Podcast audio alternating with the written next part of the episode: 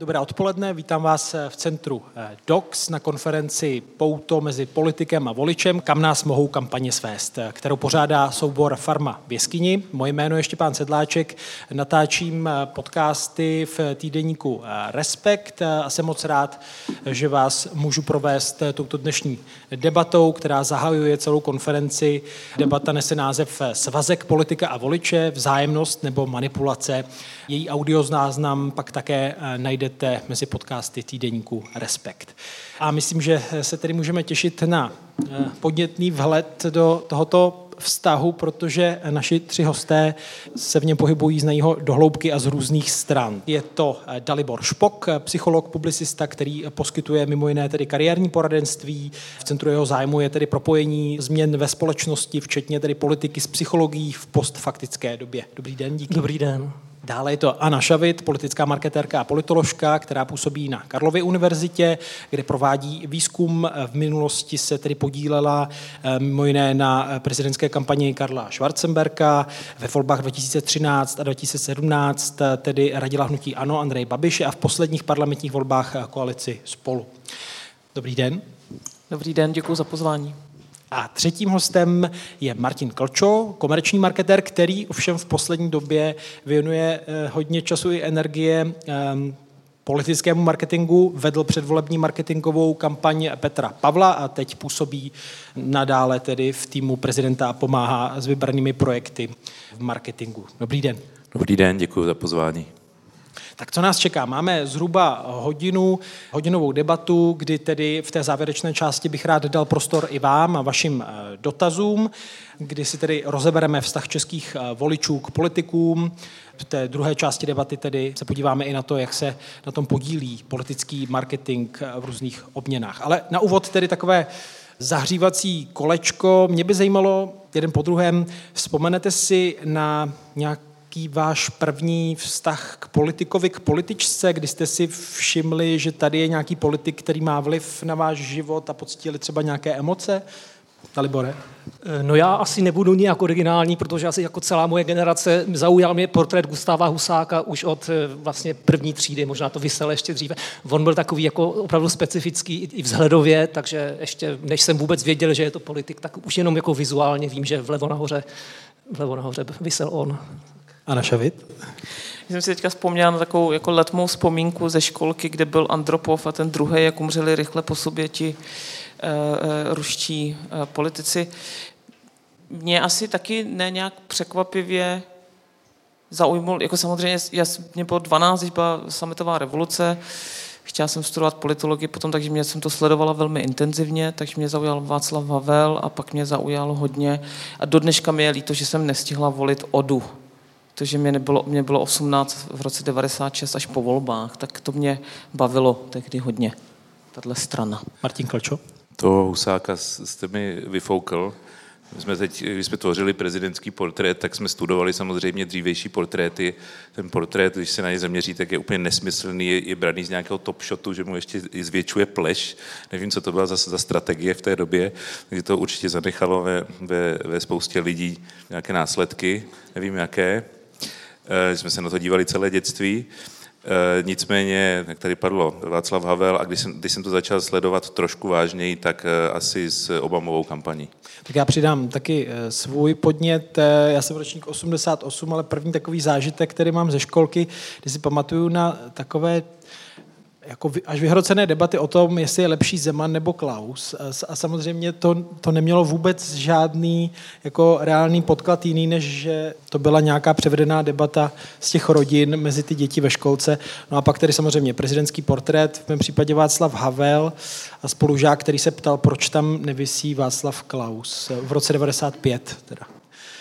Než eh, tedy se dostaneme k tomu avizovanému marketingu, e, e, emocím a nějakému i dělení tedy do různých táborů na červené, modré, jiné, e, mnoho dalších barev, jak víme teď z prezidentských portrétů, tak se zastavme u takového základního vztahu vlastně u politické filozofie, můžeme říct, a sice u toho konceptu společenské smlouvy, kdy moc politika v demokratické zemi tedy stojí a padá s volí voličů, v základu je tedy společenská smlouva, v rámci které my, my všichni delegujeme určité pravomoci a moc na stát a ty, na ty zvolené zástupce, tak mě by zajímalo, když otevřu trochu tu debatu, eh, můžete si klidně skákat do řeči, jakou tu společenskou smlouvu máme teď po více než 30 letech eh, svobody z politiky podepsanou. Kdo chce začít? Já do toho klidně vstoupím, když jsem tady z té univerzity. Já si to pamatuju, když jsme se to učili na politologii, v rámci politické filozofie, je to vlastně uh, jako strašně chytrý koncept, kdy a není to tolik jako nezbytně jako se současnými politiky, ale my jako vlastně jako občani, tak my uzavíráme pomyslnou smlouvu, že žijeme tady v té zemi a čekáme uh, tedy za, za naši loajalitu a potom už za nějakou formu, jak se to projevuje, ať už že platíme daně nebo prostě děláme to či ono, že ta země nám poskytne bezpečí, prostor pro vzdělání, pro podnikání a tak dále. A evidentně teďka jsme svědci toho, že tu smlouvu každý vnímá z nás jinak. Několik politiků, nebo v Americe je to jako oblíbená metoda eh, uzavřít jako smlouvu s tím voličem, dělá se to jako dopředu. Ale já si myslím, že bohužel a fakt nechci být školomecká, nevím, jestli o tom takhle přemýšlíte, jo, tady to publikum. A je to podle mě velká škoda, že se to vlastně jako neučí na základní škole a v souvislosti s občanstvím a vlastně vysvětlit, že ta země nám něco dává, ta, ta republika, ten stát a něko, něco se od nás čeká. Já myslím, že to je jakoby vlastně hluboce nepochopený koncept, eh, že to je škoda, protože je elegantní k tomu se jí trochu jinak dívat na tu politiku a možná potom si říct, jo, tak dobře, tak teďka udělá spolu tohle nebo udělá něco jiného, ale furt to dává smysl tady žít, takže já to, jako za mě to je bezvadný, ale vlastně v anglosaském prostředí vnímaný, u nás v podstatě nevnímaný. Já možná doplním, že v poslední době tedy eh, se ten koncept třeba využil taky v kampaních, byla smlouva s ODS občany a Andrej Babiš to využil taky. Tak eh, Bořpok? Já, já, já se snažím na, na ně dívat, na, na tady ten koncept trochu optikou eh, toho, ne, ne, ne, že by byla explicitní, to souhlasím, že my o tom takto nepřemýšlíme, a to je samozřejmě že novověký konstrukt, ale, ale máme nějaká očekávání určitě. Tak já se snažím jako psychologicky to takto zjednodušit a myslím si, že ona má i implicitní úroveň. To znamená, i když my o tom takto nepřemýšlíme, tak máme nějaká očekávání zkrátka, což je ta implicitní úroveň. A e, myslím si, a sleduju, to je to, to je to, co mě baví a čím se zabývám, so, snažím se sledovat právě ty změny v postfaktické době, jak technologie, sociální sítě, nová média mění trošku naše prožívání, naše očekávání. Jako taková ta teze, které, které hodně věřím, je, že Oni především vůbec mění prožívání nás, náš, náš sebekoncept, naše očekávání od sebe sama, od světa, od práce, ale taky od, od, od politiky. To znamená, já si myslím, že na implicitní úrovni, to znamená neúplně vyjádřené, se ta smlouva trošičku mění a že je vlastně podobná, to očekávání je podobná, jako máme očekávání dneska skoro od všeho ostatního, od, od těch ostatních důležitých konceptů v té postfaktické době, které typicky stělesňuje třeba Google, internet, sociální sítě, Twitter, to znamená krátkost, jasnost, 120 znaků, eh, bezrozpornost, eh, musí to být jasně deklarováno, pět bodů, že jo, zadáme do Google pět bodů na smysl života, vypadnou nám tam ty články. Trošičku si myslím, že tak to začínáme měnit, nebo všímám si toho opravdu i v každodenním prožívání, že takhle toto začínáme očekávat i od svého života. A myslím si, že od, od politiky tato, že, se, že prosákla určitě i do politiky a toto očekáváme od politiku. Tento styl komunikace, tento styl, tento styl že, že je tak to budeme vnímat. Problém je, neříkám, že je to špatně, ale problém podle mě nastává trochu v tom, že je to v alespoň zdá se zatím, v dost velkém rozporu s tím tradičním, co je od politiků očekáváno. Že od politiků, myslím si, že ta tradiční eh, společenská smlouva bychom ji asi vymezili, kdybychom se zeptali na to nějakého studenta explicitně, tak je to něco, že co dělá politik? No, rozhoduje o budoucnosti. Že? To znamená, dělá politické volby ohledně budoucnosti, která je jaká? Která není krátkodobá, která není jas, která je nejasná, která je prostě fazy, která nemá jasné řešení, která se nedá naplánovat v jasných bodech. To znamená, je tam velký rozpor. Mm, důsledkem toho rozporu, nechci do toho zabíhat. Důsledkem toho rozporu je spoustu napětí, někdy se to převáží hodně do té polarity, že se to přežene s tou krátkodobostí, s tou zajímavostí pro voliče, někdy, někdy samozřejmě zapomene politik na to, že je tam ten dlouhodobý kontrakt. Jsou různé prostě potom variace, jak tento, eh, myslím si trošku, eh, tady ta polarita prostě, eh, jak, jak, jak dopadá, protože není v souladu. To je jedna úroveň, které já si docela, docela všímám. A ta vize, eh, to nějaký dlouhodobý plán, že to, co chci dosáhnout politice středně době, dlouhodobě, to není téma dneska ve, ve, ve volebních kampaních. Rádi bychom byli, kdyby to bylo téma, ale není, to si musíme přiznat. Že? Tématem je ten krátkodobý koncept. Pohled Martina Klča? Když jsem politiku začal vnímat před 30 lety, tak eh, pro mě samozřejmě politici byli pánové a dámy, zejména pánové v té době na nějakém piedestálu a, a stělesňovali nějakou zodpovědnost, což je, eh, což je synonymum v podstatě pro tu společenskou smlouvu. Myslím si, že za tu dobu a samozřejmě ta postfaktická doba a rychlost a, a emoce versus rácio s tím eh, mají hodně co dočinění, se to poměrně změnilo a myslím si, že dnes už občané uzavírají trošku jiný typ společenské smlouvy, byť by to prostě třeba v nějakém výzkumu neřekli. Eh, když si vezmete, že dneska podle posledních dat je nejpopulárnějším politikem, respektive nejdůvěryhodnějším politikem Andrej Babiš, eh, který má, který má důvěru 45% eh, naší populace.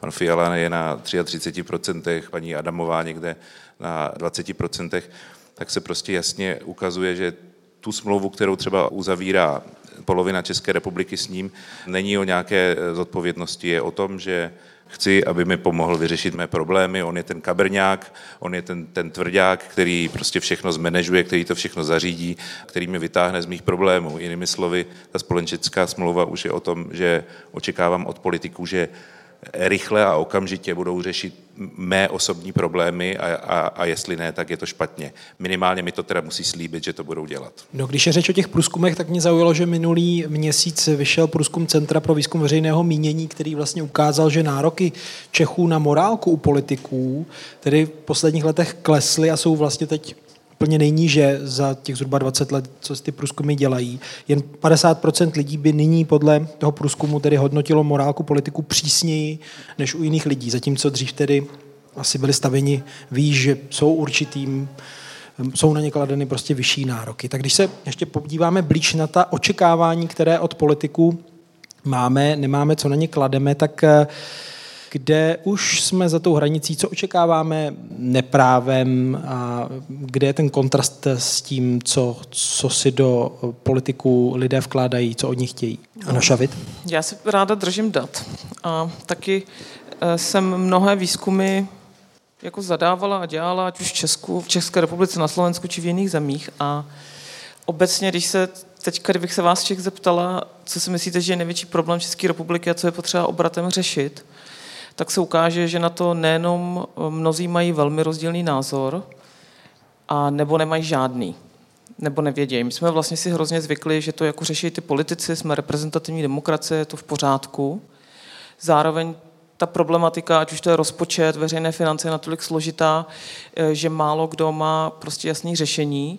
A bohužel se ukazuje, eh, že velmi dobře víme, co potřebujeme, co se dotýká našeho každodenního života ale v té velké zprávě, to znamená v tom, co se potom řeší eh, v parlamentních volbách, tak mnozí z nás nevíme a dokud byly politické strany jasně jako definované, měly ty hranice, tak jsme se mohli rozhodovat, jestli se cítíme víc vlevo, vpravo a tak. A teď vlastně se to dost smazává hodnotová politika se vytrácí, to je možná jako to volání potom v té, jako ta morálka, což je další téma, který já prostě jako moralita u politiků, co to zase je, co to má znamenat, jak si ho představujeme, má být rozvedený, nemá být rozvedený, co toho jako čekáme. Jo? A hlavně jako v České republice je, když politici mluví o morálce, tak to je divný, a když oni mluví voliči, tak jak by jsme, jo? E, zase si nenamlouvejme, že jsme tady nějaká jako v tomhle lepší země než ostatní. Přijde mi to jako složitý hlavně v tom, že i zodpovědní lidé, zodpovědní voliči, což je většina z nás, že ty témata jsou složitý a není úplně jako jednoduchý si vybrat. A my jsme několikrát testovali různé výroky, aniž bychom k ním přiřadili toho, kdo je řekl, a když měli lidi na výběr a ten výrok se jim líbil, tak si vybrali politika, který mají rádi. Když jsme jim řekli, že ten výrok řekl, se kterým souhlasili, například o daních nebo o něčem, řekl někdo jiný, koho neměli rádi, tak se to úplně jako zabarvilo jinak. Takže eh, v tom je velmi taky těžký, jak se rozhodovat. Samozřejmě je bezvadný, když se pak jako spojí eh, dobrý program, eh, dobrý kandidát, dobrý tým a dobrý prezident. Jo? Dějí se spontánní zázraky, ale já bych teda zase to všechno, já myslím, že to je mnohem provázanější a často ty výzkumy poukážou na nějakou jemnou nespokojenost ale zdaleka neodpovídají vlastně na to, co se děje. A proto eh, pak jsou všichni překvapení, že když se někdo v těch výzkumech umí ptát, tak se to dozví a když s tím umí pracovat a když s tím je ochotný pracovat ten kandidát, tak eh, pak se dějou věci. Ale Brošpok? Já když se zamýšlím na tu otázku, co, co chceme po politicích neprávem, už je už příliš, tak ono je, ono je těžká odpovědět proto, protože my si nesmíme myslet, že, ten, že ta role politika je stabilní a už se nebude měnit a ta naše očekávání, že se, že, že se jí mají přizpůsobit. Jsou, tam, jsou to zkrátka dva dynamizmy. Jo? To, že se musí měnit samozřejmě role politika v moderní společnosti, přesně krize tradičních politických stran, které už úplně přestaly fungovat po tom starém systému, jo? Té, po těch klastrech společenských, které oslovovaly ty jednotlivé společenské segmenty. To už vůbec není, eh, že z politiků se stávají komunikátoři, kdo neumí komunikovat na sociálních sítích, nemůže být asi dobrý politik dneska. Eh, Trump že je genius Twitteru, to zase si musíme přiznat. A, a e, kdyby nebyl, tak, tak těžko, těžko e, získat takovou, e, takovou moc a takovou podporu. Nemám odpověď, ale je těžké oddělit vlastně kam můžou ti politici růst, do jaké role. Jestli do jaké role mají být ti komunikátoři, především ti vysvětlovatelé, vzpomeňme si na COVID, jo? je to špatně zkomunikováno. Jo, asi druhého nebo třetího měsíce já si nemyslím covidu, že by, bylo, že by chyběly informace nebo že by problém bylo toho, že, to, to, že prostě nejsou, nejsou k dohledání. Já se domnívám, že prostě jsme chtěli po těch politicích něco, co, co už jim třeba, to je, to je, to je můj názor, ne, nenutím ho, co už jim nepatří. Jo? Oni proč by měli politici vysvětlovat principy epidemiologie nebo principy prostě eh, toho, jak se nemáme bát, to, to, to už trošičku byla taky naše zodpovědnost, ale jako by ta komunikace najednou byla nejpodstatnější. A já si nejsem jist, že, že prostě eh, covidovou krizi, že tam bylo nejdůležitější eh, vyřešit lepší komunikací. Jo?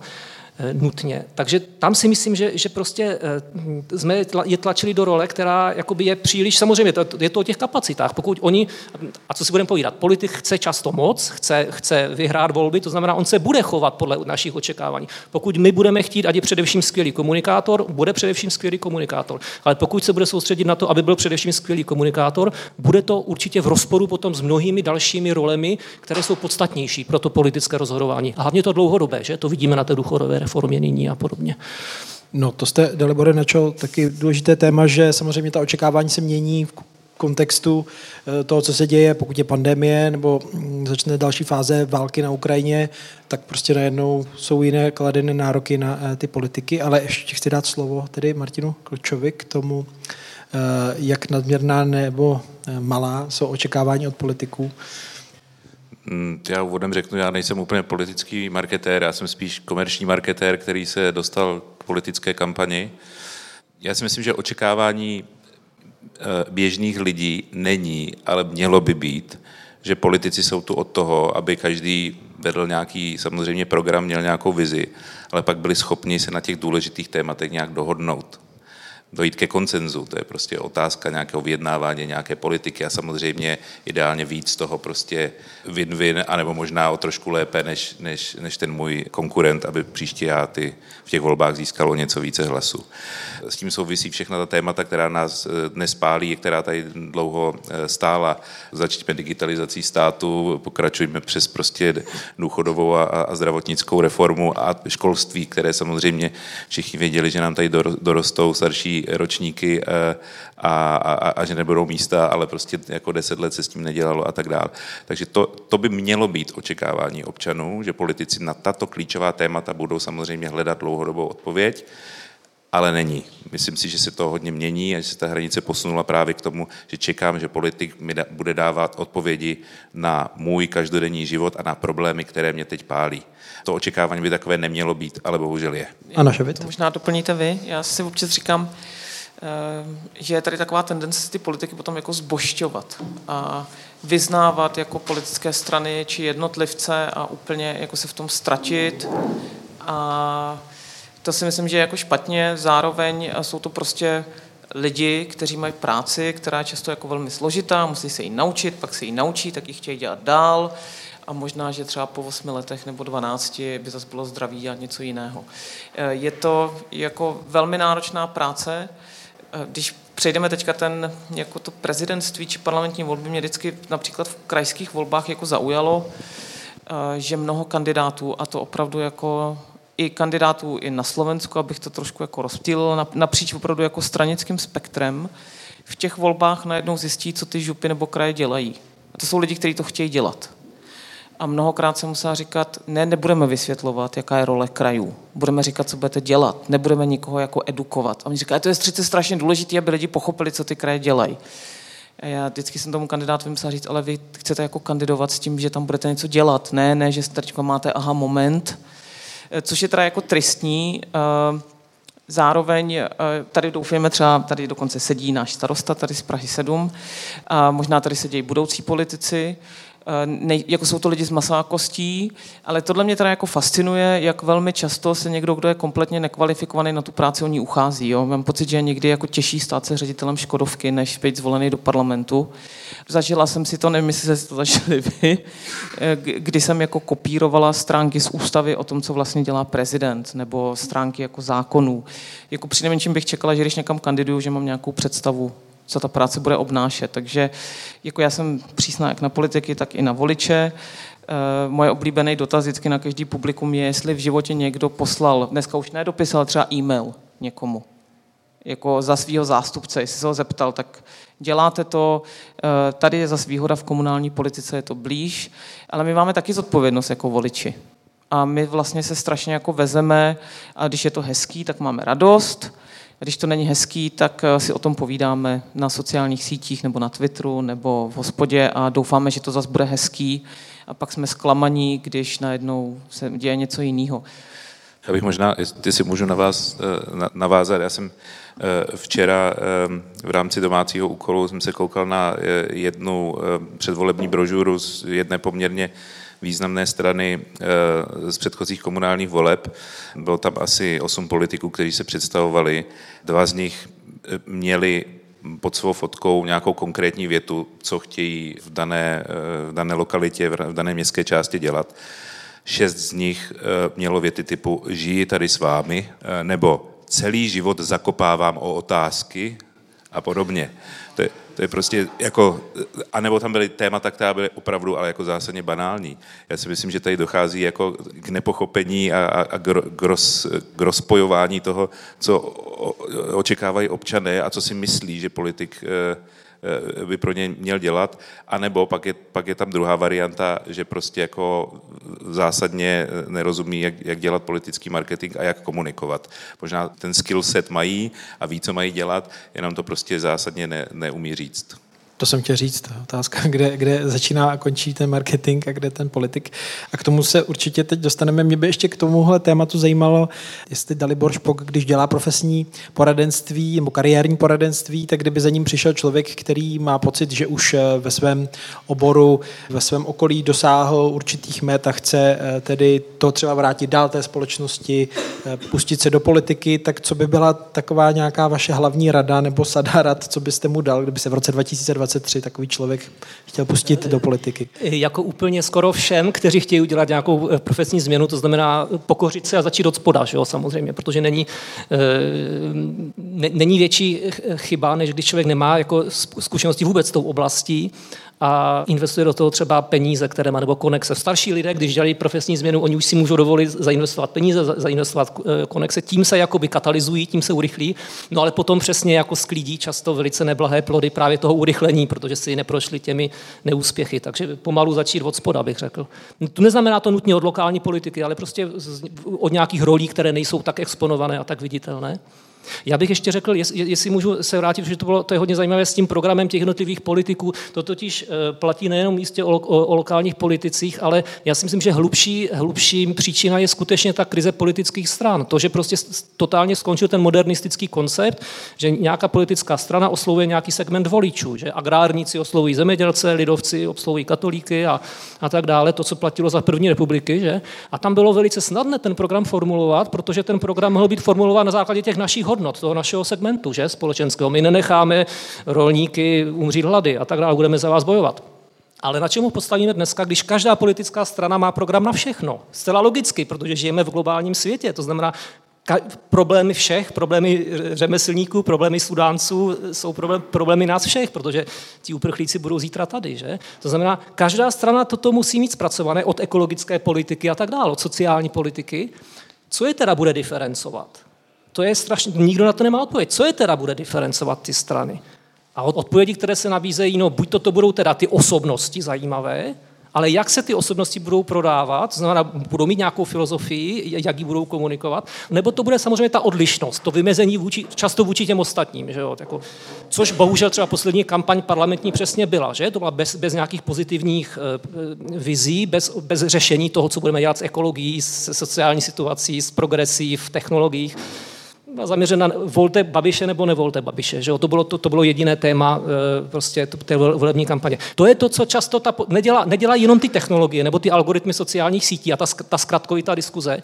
To je to, k čemu vede podle mého názoru opravdu ta velká krize, nebo krize. To, to že už zkrátka zanikl, zanikl ten koncept e, konfesně nebo, nebo eh, strukturalisticky rozdělených politických stran. A jakkoliv se některé takto prezentují, že ODS se branduje jako mm, konzervativní strana nebo, nebo, nebo liberálně konzervativní, kdybychom analyzovali obsahově kvalitativně v jejich výroky a jejich programy, tak si nemyslím, že je tam velký rozdíl oproti programům ostatních stran. Takže je to to je velký problém, jo, na který se, myslím, hledá odpověď eh, v celosvětové politice všude zkrátka, protože to je taky jeden z důvodů, proč eh, populisté samozřejmě a populistické strany eh, mají takový úspěch, protože zkrátka obsadili toto vyprázdněné místo. Chcete reagovat, Martin Klčo? Myslím si, že ehm, každé další volby, které se budou dít na, na úrovni parlamentní nebo, nebo klidně komunálních voleb, tak se víc a víc budou blížit volbám prezidentským. Prostě je to o té osobnosti, Není to o programu. Ty programy jsou dlouhé, nikdo je nečte, všichni ví, že tam jsou všechna, všechna ta témata. Je pár témat, která samozřejmě tu společnost nějak rozdělují, prostě kriminalizace konopí versus dekriminalizace a eh, tiché víno a netiché víno a, a podobně, ale těch, těch témat ve, ve finále, zejména v té velké politice, je málo. To znamená, je to o osobnostech, je to o tom, že nikdo program nečte, nikdo vlastně pořádně nevnímá, jaké ty třeba i drobné niance v programech jsou a pokud jsou, tak, tak co vlastně v dlouhodobém horizontu znamenají, protože dlouhodobý horizont vlastně nikoho nezajímá. Takže ve finále je to o osobnostech a pokud někdo vybuduje svůj osobní brand, a to je, to je moje, moje pointa, z pozitivy, ale samozřejmě i se spoustou negativ, vys Donald Trump, tak má šanci porazit někoho, kdo má možná lepší vizi a, a pro národ by byl mnohem lepší, e, nicméně jeho brand není tak silný a vyprofilovaný a prostě v, v tom nějakém klíčovém parametru, to znamená bude pracovat, vypořádá se s něčím, co slibuje, že udělá eh, a, a jasně prostě mi nastaví nějaký narrativ, tak tam prostě jako eh, anglicky řečeno nedeliveruje tak jako Trump, tak radši budu volit Trumpa. A naše No, ona ta, potom ta, co je naštěstí vždycky úlevný, že ta realita je pak ještě trošku jako odlišná. A vyprázdněnost a eh, politických stran se řeší, jako už dneska to už je 40 let ten koncept. Populistické strany, jediný optimismus je, ta strana může začít jako takzvaný vyzivatel, že všechno budeme dělat jinak a po nějaký době se i její poslanci jako naučí, jak se to dělá. Teď to vidíme jako znutí Jano, který se prostě mění. Určitě to je jiná jako parta než v roce 13 a vlastně jsou mnohem si jako podobní tradiční straně i v různé pomalosti, jak reagují. Co je výhoda pravděpodobně pro mnohé, je, že se opravdu můžete najít teďka téma, na kterém se začnete jako profilovat a vybudujete si nějakou expertízu a pak vy můžete být někdo, koho bude politická strana chtít mít na svý kandidáce. Určitě to uvidíme například ve volbách do Evropského parlamentu nebo i v dalších, kdy bude jako snaha a to vlastně je to tu, tu nedostatečnou jako bázi těch lidí řeší ty strany vlastně jakým jako headhuntingem.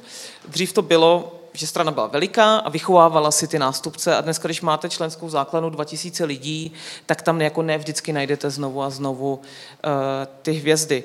Ale ještě k tomu, že se nečtou programy, ano i ne, možná je nečtome my tady v té místnosti, já jsem teda i některý psala, ale čtou to novináři, a pak to čtete v těch kalkulačkách a necháme si to jako přežvěkat od novinářů.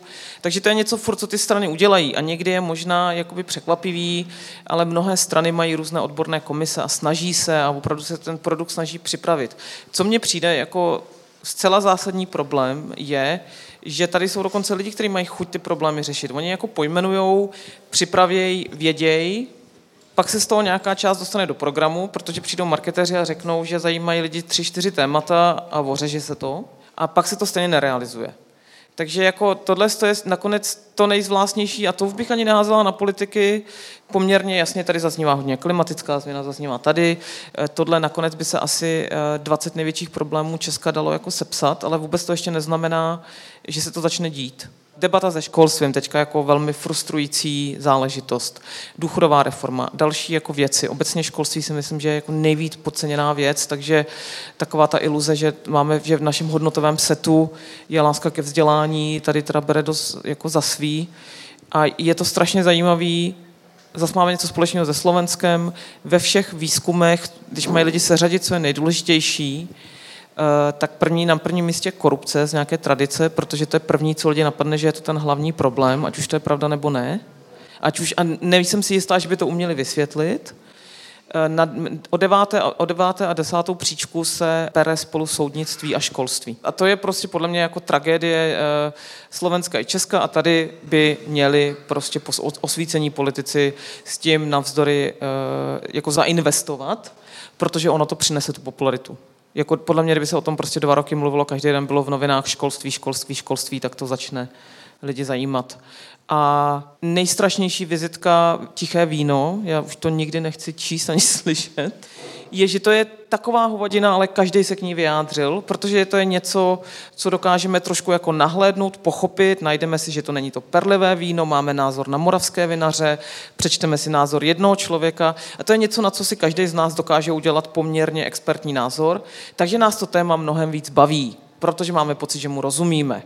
Stejně tak eh, měli lidi jako nenávistně milovali Kalouska, protože když mluvil o ekonomice v televizi před jako deseti lety, tak eh, bylo lehké mít naivní pocit, že člověk rozumí veřejným financím, protože to prezentoval poměrně jednoduše. Když něčemu jakoby rozumíme, zajímá nás to mnohem víc. V podstatě to tichý víno udělalo tím, kolik se na to jako vyplácalo mentální energie ze strany novinářů, lidí, tak se zase ta debata svedla, například od toho školství a přijdou další takovýhle jako pofiderní témata, které vlastně jsou samozřejmě jako důležitý, ale v celém tom balíčku byla mnohem důležitější témata a Uh, ono je to i úlevný, jo? to je taková jako česká vlastnost, tak se tomu jako zasnějeme, řekneme si, že to je absurdní v celém tom jako marazmu prostě věcí, které nefungují, tak to vlastně bylo i takový jako escapismus toho, jo? že najednou máme teda to tichý víno, zanadáváme si na moravské vinaře a bude nám všem lépe. Bavili jsme se teď eh, o osvícených politicích, o programech, o takové té racionální stránce té politiky, ale potom, když eh, se to spojí i s tedy public relations, s politickým marketingem, který musí nějak ty konkrétní politiky, jejich vize tedy eh, prodat, tak Vlastně se tam hodně pracuje s emocemi i s nějakou iracionální stránkou toho, po čem lidé touží nebo čeho se bojí. Tak jak dnes hodnotíte tu roli marketingu v politických eh, kampaních? Mají vlastně politici prostor opravdu řešit ty velké otázky. A teď potom je otázka, kde je ta role marketéra a to očekávání voliče. Ale přece jenom nezužuje se ten prostor pro skutečnou politiku. Eh, já budu jednoduchý, protože jsem marketér, tak já řeknu, že prostě eh, význam politického marketingu je, je silný a, a, a, a a čím dál silnější a popularita politika roste a, a jeho mandát roste a padá s tím, jak, jak, jak, jak silný a jak dobře dělá e, komunikaci. Zároveň v dnešním světě ten politik tu komunikaci jako v zásadě nemůže dělat sám, pokud se bavíme o té vrcholové úrovni, musí mít na to profesionály, kteří do jisté míry mu zase jako ruce rozvazují a, a, a hlídají věci typu samozřejmě autenticita, která tam musí být, nějaká prostě se pardon, že použiju anglicismu za nějaká brand delivery, prostě já jsem tento člověk, mám takovýhle atributy a toto je moje základní mise. Když se budu bavit o, o někom, kdo řeší školství, tak řeším škol, školství, školství, školství a nevyjadřuju se k ničemu jinému a tady se chci prostě vyprofilovat, tak to takhle budu dělat. A myslím si, že jako pokud se bavíme o klasické operativě, jestli to lze, lze to právě proto, že mají eh, ty politici kolem sebe dneska už nějaký tým, který je schopný s tou komunikací pomáhat, ale komunikace a, a, a marketing vlastní značky je eh, absolutně důležité. Když jste hovořil předtím o tom headhuntingu nebo toho, jak se ty politické strany budou potom eh, obsazovat těmi zajímavými osobnostmi, což možná bude ta budoucnost. Eh, velké nebezpečí toho já vidím v tom, že vždycky to téma, které je zajímavé, jsou ta tichá vína, bohužel. Jo? To je to téma, které je nenáročné, které není nákladné. A eh, hrozí to tím, že zkrátka potom do politiky budou přicházet jakoby aktivisté, i v dobrém slova smyslu, kteří opravdu se budou být za nějakou kauzu. Jo? Vy, vy ty evropské volby, to je přesně ten, tento příklad. To, když se pak podíváte na něk- na ty kandidátky. Eh, pamatuju si v posledních volbách za lidovou stranu, tam byla paní, která je v pro-life hnutí eh, pro, jo, proti potratům, eh, další aktivista, jo, nebudu jmenovat, na, na vysokých příčkách tradičně proti uprchli, taková protiuprchlická xenofobní retorika. Prostě má sice tu jednu oblast, dobře, jako pro marketing věřím, že to je mm, určitě lepší, když tomu rozumí, i když třeba je to může být problematické to téma pro někoho z nás, ale hrozí to potom tím, že se tyto jako univerzální politická, univerzální politická politická místa, kde se opravdu musí umět dělat ta politika, ta dohoda, ten konsenzus, jo, obsadí zkrátka aktivisty a jako nemůžete se tam čtyři roky bavit o legalizaci marihuany, že musíte dělat jakoby skutečně ta strašně složitá opatření z hlediska ekologie, z hlediska stárnutí populace, z hlediska změny průmyslu. Jo? A to má takové náklady, nejenom ekonomické samozřejmě, ale to, jako jak moc, jak, jaká je rezistence a jaká bude rezistence ve společnosti vůči jakémukoliv ekologickému opatření, že? která se nás drasticky dotkne, že na to se každý politik bojí sáhnout daleko více ještě než na tu důchodovou reformu.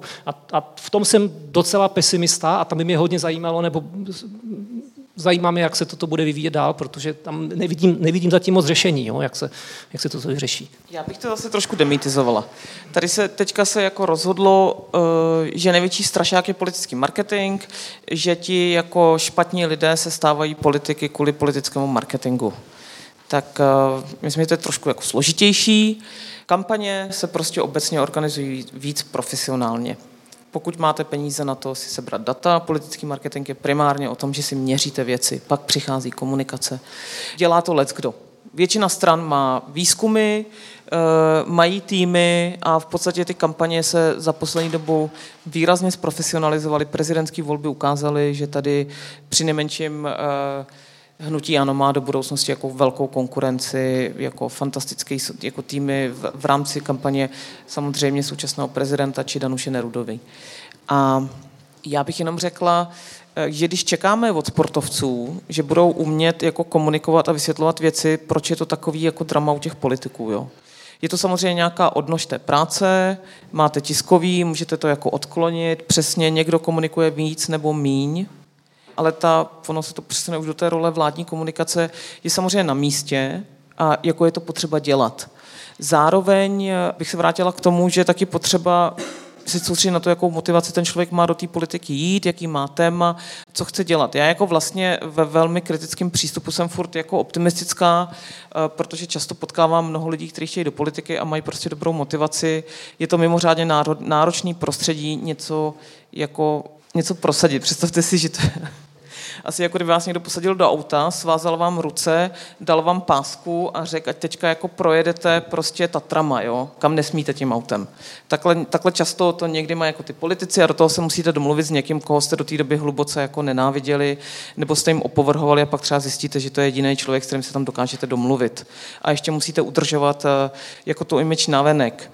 Ale já si spíš myslím, že se fakt potřebujeme soustředit na to, kdo otevírá témata, jak se o tom komunikuje, Specifickou roli potom samozřejmě sehrávají ještě média, a potom ta jako absolutní informační přehlcenost, kdy je velmi jednoduchý se dneska na dva týdny odpojit, pak se na 20 minut připojit na Twitter a mít pocit, že víme, co se děje. A bez toho, aniž bychom věděli souvislosti a chápali i třeba procesy, vys daňový balíček, že ještě není schválený. Jo? Že jestli začne platit, tak až od prvního.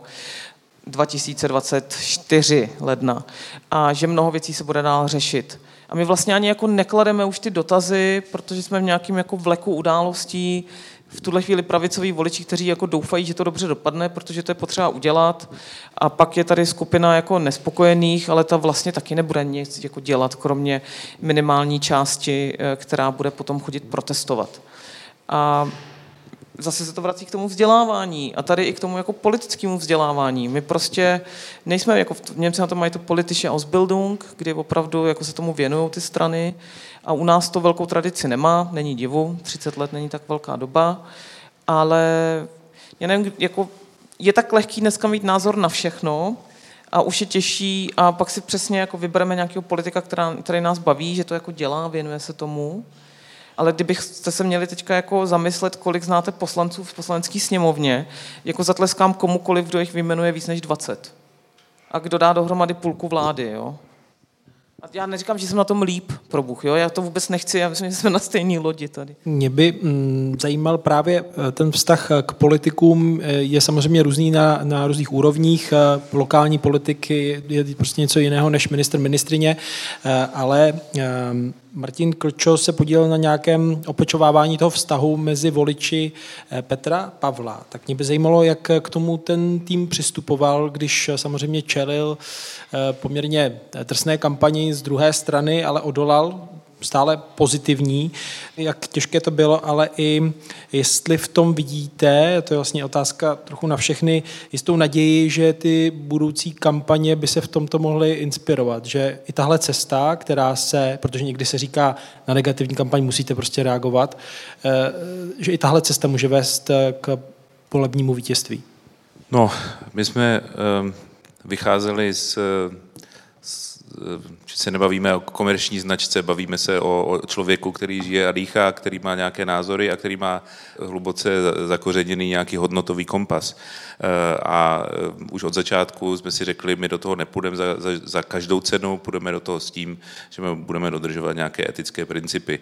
To znamená, i když Andrej Babiš přišel ve druhém kole s tím, s čím přišel, tak my jsme věděli, že, že, že nepůjdeme prostě nějakou podpásovou metodou a, a, a ne, nepůjdeme do toho nějakým negativním marketingem. Druhá věc je eh, to, co tady říká paní Šavit, politický marketing je o datech a Andrej Babiš si myslel, že ta etická hranice je někde a evidentně eh, se přepočítal a, a, a přepálil to. Možná ta etická hranice tam za pět, za deset let posunutá bude, možná se to zase v nějaké sinusoidě eh, začne naštěstí vracet, ale prostě přehnal to. My jsme to během pár dnů v datech viděli, eh, že to přepískl, že vystrašil populaci, že si většina lidí řekla, hele, to, to, jako, to, to už je opravdový nesmysl, aby generál posílal prostě naše syny a, a vnuky na frontu. To už jako opravdu je, je, je příliš. A, a věděli jsme, že mm, tady tenhle narrativ samozřejmě má smysl demitizovat a, a, a vysvětlovat e, v médiích, ale ne s žádnou hysterií, protože veřejnost e, dobře chápe, že to tak není. E, na tu druhou část otázky, jestli hodnotová politika má smysl a, a, a začne se ukazovat, že je, je, to, je to ta správná, já bych strašně rád odpověděl ano, ale odpovídám ano, ale bojím se, že ne, protože politika, respektive populismus v politice samozřejmě roste v okamžiku, kdy je nějaká jako křehká situace.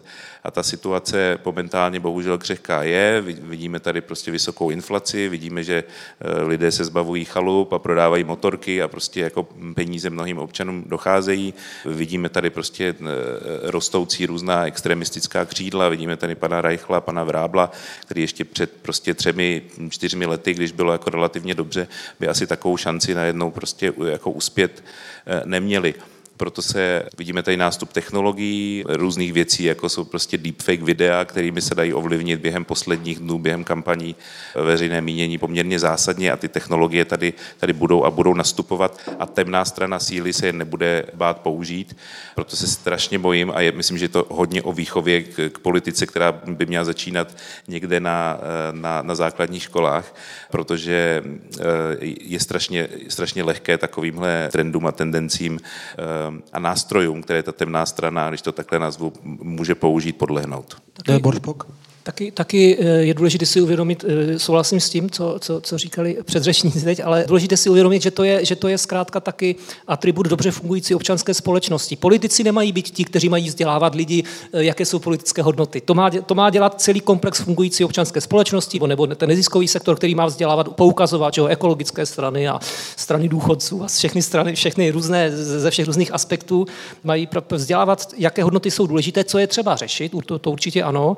A myslím si, že v, Česku zkrátka občanský sektor je, jedna, je jedna opravdu z největších popelek, že, že jako nemůžeme ho si ho příliš zužovat, že je to pouze to rozdělit eh, fondy, peníze nějakým několika neziskovkám, že to opravdu je, když si představíme první republika, jo, ten, ten, ta doba, jak, jak vypadala typická česká vesnice, Sokol, Orel, že hrálo se tam ochotnické divadlo, no to byly jednotlivé, jednotlivé zkrátka ty cihličky, ty nejnižší opravdu občanského sektoru, které eh, eh, potom komunisté jako první chtěli narušit a totálně zkvidovat, protože to je, oni dobře věděli, to je ta opora té stability, toho, demo, toho demokratického hodnotového smýšlení. Taky se jim to povedlo, povedlo se jim to strašně moc a myslím si, že, že, ještě, že ještě jsme ho nedokázali obnovit. Dokázali jsme obnovit možná ten institucionálnější, jo, ty charity a ty neziskovky, které fungují, ale ten e, méně formální, tak, jak to vidíte ve Spojených státech nebo v západní Evropě, jak se lidé scházejí, jak mají kauzy, jak nosí třeba i ty placky, když volí, kdo, kdo jste zažil prezidentskou kampaň v Americe, že jak tam opravdu jsou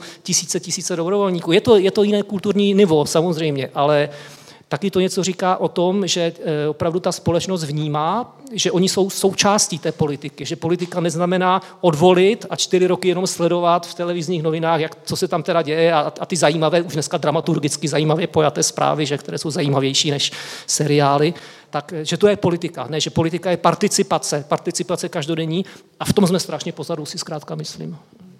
Tak eh, já mám samozřejmě ještě spoustu otázek, ale chci dát prostor i vám, jestli má někdo dotaz, se kterým by si chtěl obrátit. Já mám ten dotaz, vy jste hodně mluvili vlastně o, o tom, že je teďka absolutně zásadní, eh, aby si politici vytvářeli silný brand.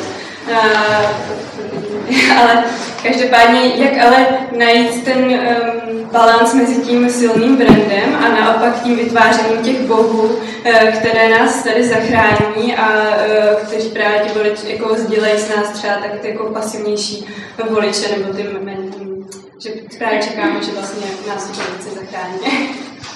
Mě k tomu napadá, že to je, hroz, to je samozřejmě hrozně hluboký kulturní fenomén. To není něco, co se objevilo samozřejmě teď. Když se podíváte na Masaryka třeba, nebo vůbec na tu tradici eh, císaře krále, že v, v rakousko-verském mocnářství Masaryk to jasně eh, zdědil, že tady tu roli a lidé k němu opravdu ho zbošťovali, jak v těch rajtkách ta, na koni prostě jsou ty fotky jeho. A on, on tomu nešel příliš, jako že by to, že by to narušoval. Jo.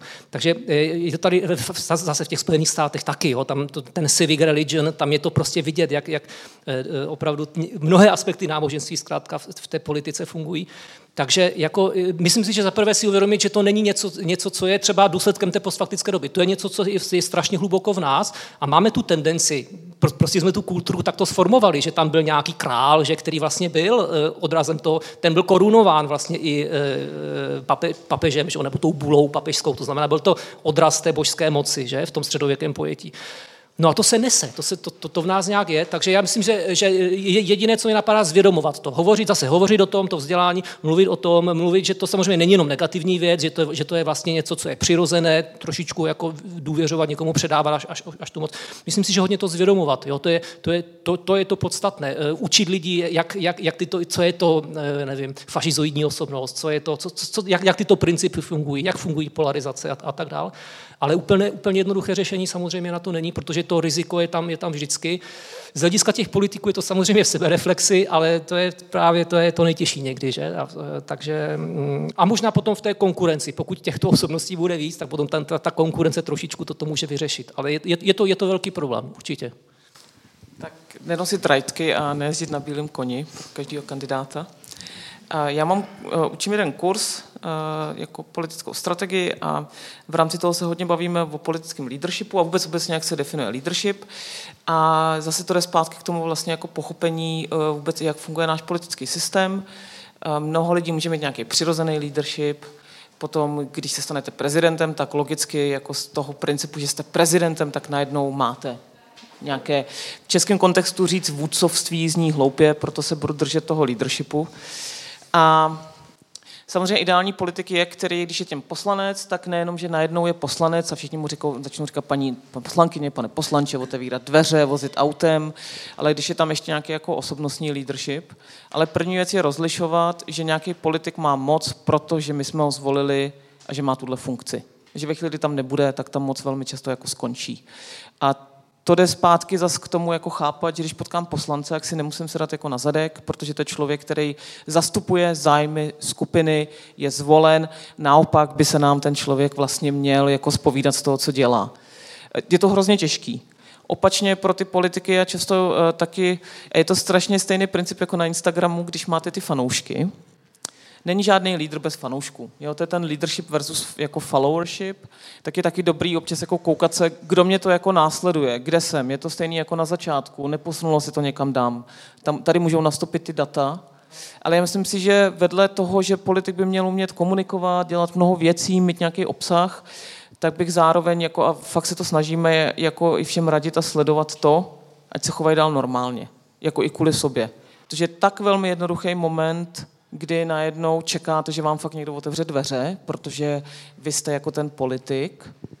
To je vlastně jako špatně. Samozřejmě v pořádku, když jste prostě ministr nebo prezident, že se o vás lidi starají. Jo? O tom asi není jako debata, ale určitě je fajn jako zůstat nohama na zemi a uvědomovat si, oni to jako rádi všichni říkají, že to je velká zodpovědnost, ale vlastně myslím si, že tam často není to pochopení.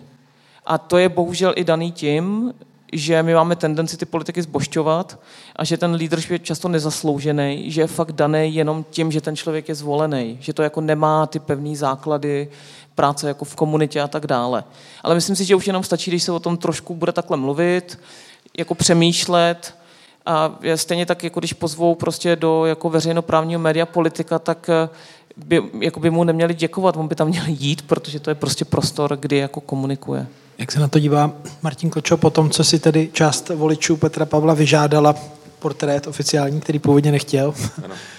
A, a poté, co čtvrtina republiky nosila flanelovou košili, eh, Takhle, já si myslím, že je tady jedno téma a to je nějaká civilnost v politice, která se postupně jako rozšiřuje. Když se podíváme do Skandinávie, tak tam je to celkem běžné. Politik prostě jezdí, jezdí na kole do práce, eh, oblíká se normálně, chvílema se to dařilo, dařilo i tady, když se podíváme, jakou, jakou uh, sklidil, jaký pozitivní ohlas sklidil pan Hamáček se svým červeným svetrem svého času. A, a ta civilnost se sem jako pomalu vkrádá a to, že lidé začínají brát politiky jako, jako více jako partnery do diskuze, ne jako nějaké polobohy, které, kteří k ním sehlíží.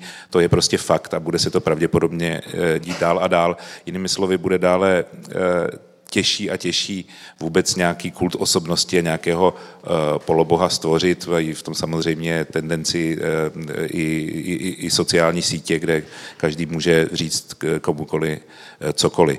Takže co z toho plyne, jestli chcete vytvořit aspoň čtvrtboha, anebo prostě jako silný, silný politický brand, tak kdokoliv, kdo by chtěl pro někoho takového pracovat, tak by se měl eh, zejména eh, pobavit s nějakým kamarádem, třeba psychologem a podívat se na to, jaký ten člověk opravdu je, jestli to je člověk, který opravdu autenticky chce sloužit, něčemu rozumí a, a chce v té politice něco udělat a, a až to udělá za těch 10-12 let, tak, eh, tak klidně řekne, jo, pak půjdu od válu, nechám si poradit ve věcech, kterým nerozumím, anebo jestli to je prostě psychopat a narcis a, a pro takového člověka Eh, pracovat samozřejmě eh, smysl nemá a to, jak, to, jak, ho, jeho, jak ho poznat, eh, na, na to je spousta různých prostě teorií a triků, ale určitě to poznáte tím, že ten člověk ví všechno nejlíp od začátku. Tak je 15 hodin, nevím, jestli ještě prostor máme pro otázku, nebo poslední otázka, tak... Ale tady několikrát zaznělo, že to, proč je v současné situace taková, jaká je v společnosti, je to, že chybí vzdělávání už třeba na základní škole v oblasti um, povědomí o politické participaci nebo celkové uh, o tomto tématu. Myslíte, že za situace, kdy v České republice školství nastavené tak, jak je, což znamená, že školy a ředitelé se téměř až jako panicky bojí otvírat politické téma na škole, je možné s tím něco udělat? Bych jenom chtěla říct, pardon, ono je strašně lehký, vůbec jsem nechtěla jako znít z té pozice kritizovat eh, jako přetížených ředitele a učitele. Tohle je nějaká jako systémová věc, každý můžeme u toho začít jako doma. Já jsem teďka nadšeně vysvětlovala dceři pětiletý kdo je prezident a tak, ale tak to je samozřejmě moje obsese a plus to, že už ví, že jsou jako, že na to, že jsou to ty kamarádi, kdyby se něco stalo, tak jsme parta kamarádů proti někomu zlýmu. Jo? Mnoho věcí můžeme dělat v rodině, jenom, že to jsou témata, která jako pochopí i děti a ono to, jako dá se to implementovat do historie. Já samozřejmě chápu, že to jsou jako důležitější témata. Z druhé strany vidíme, že to pro kvalitu společnosti má význam to nemělo znít, zaznít jako kritika, spíš povzdechnutí, že určitě pokud jako prostě někdo, někdo bude učit, že se dá mluvit i o dalších věcech a že ta mladá generace je jako velmi vnímavá a v podstatě, co tady taky třeba ode mě zněla hodně jako kritika k voličům, zároveň Češi jsou, jako my jsme fantastický, nás ta politika furt zajímá a jako do takové míry, která je velmi jako nestandardní jako ve, ve světě. Ve Skandinávii jsou lidi zvyklí, jak tady zaznělo, v Dánsku, že to vlastně jako funguje, platí ty vysoké daně, protože vidí, že ta země vzkvétá, ale vlastně jako málo kdy jsem z Dány vedla nějakou jako velkou debatu o politice. To zase tady jako se vede s Leckem, takže Eh, to je bezvadný. V tom jako je ohromný potenciál, akorát ten potenciál je vždycky dobrý přetavit v něco, co je jako smysluplný a dotýká se nás to. Ale pravda je, že v Čechách je to jako velký téma politika obecně, možná já myslím, eh, nejsem odborník na školství, na pedagogiku vůbec, ale kde to jde ve školství, to, co jde, by se mělo učit jakoby v horizontálách, že prosazovala se etická výchova, ten nesmysl, že etika se má učit v každém předmětu, v každém předmětu se má poukazovat na to, co je morální a co ne. V některých oblastech to jde, ale možná, že právě ta politika je díky tomu, jaký, jsou učitele, jak, jaký je etos ve školách, co, co si mohou dovolit, co si nemohou, nebo jak, jak, jak, to, jak to cítí zkrátka, že ta změna bude dlouhodobá, tak možná, že právě proto toto si vyžádá, nebo může vyžádat samostatný předmět, nebo, nebo v e, spojení s nějakým už existujícím předmětem. A přece tam jsou na to profíci. Podobně jako o sexualitě se taky eh, nedokáže vyjadřovat každý učitel, ale sexuální výchovu máme na to specialisty, kteří ve škole učí. Takže já bych řekl, že, že, že mm, je to problém, pokud bychom to chtěli opravdu udělat tou horizontálou, což by měl být cíl, že by se o tom mělo hovořit v, v historii a v každém v matematice, že jo, právě ty statistiky a jejich chybné mm, interpretace a tak dále. Ale eh, to třeba asi je možné dneska u nás až na vysokých školách, ale prostě na těch základních nebo středních eh, myslím si, že prostě může se to stát součástí předmětu, který k tomu má nejblíže a eh, pro profesionálů, kteří k tomu mají nejblíže díky své aprobaci. To si myslím, že, že je reálné. Já bych jenom dodal, že na mnoha úrovních by uh, určitě pomohlo posunovat a propagovat téma, které určitě nějakým způsobem je, i, propsáno do, do národní vzdělávací strategie, a to je kritické myšlení to je základ všeho a v okamžiku, kdy bude eh, prakticky vštěpováno všem dětem od, od první třídy, eh, jak se ve světě orientovat, jak sbírat informace, tak pak i v té politice se nebudou dít některé negativní věci, které se dneska dějou. Plňuje Martin Kočo, který byl spolu s Anou Šavit a Daliborem Špokem hostem dnešní konference Pouto mezi politikem a voličem, kam nás mohou kampaně svést v centru DOX. Tu konferenci tedy pořádá soubor Farma v Jeskyni. Moc krát děkujeme za pozornost, že jste přišli a přeju vám, ať si užijete zbytek programu, ať už jsou to další debaty nebo inscenace a promítání. Díky.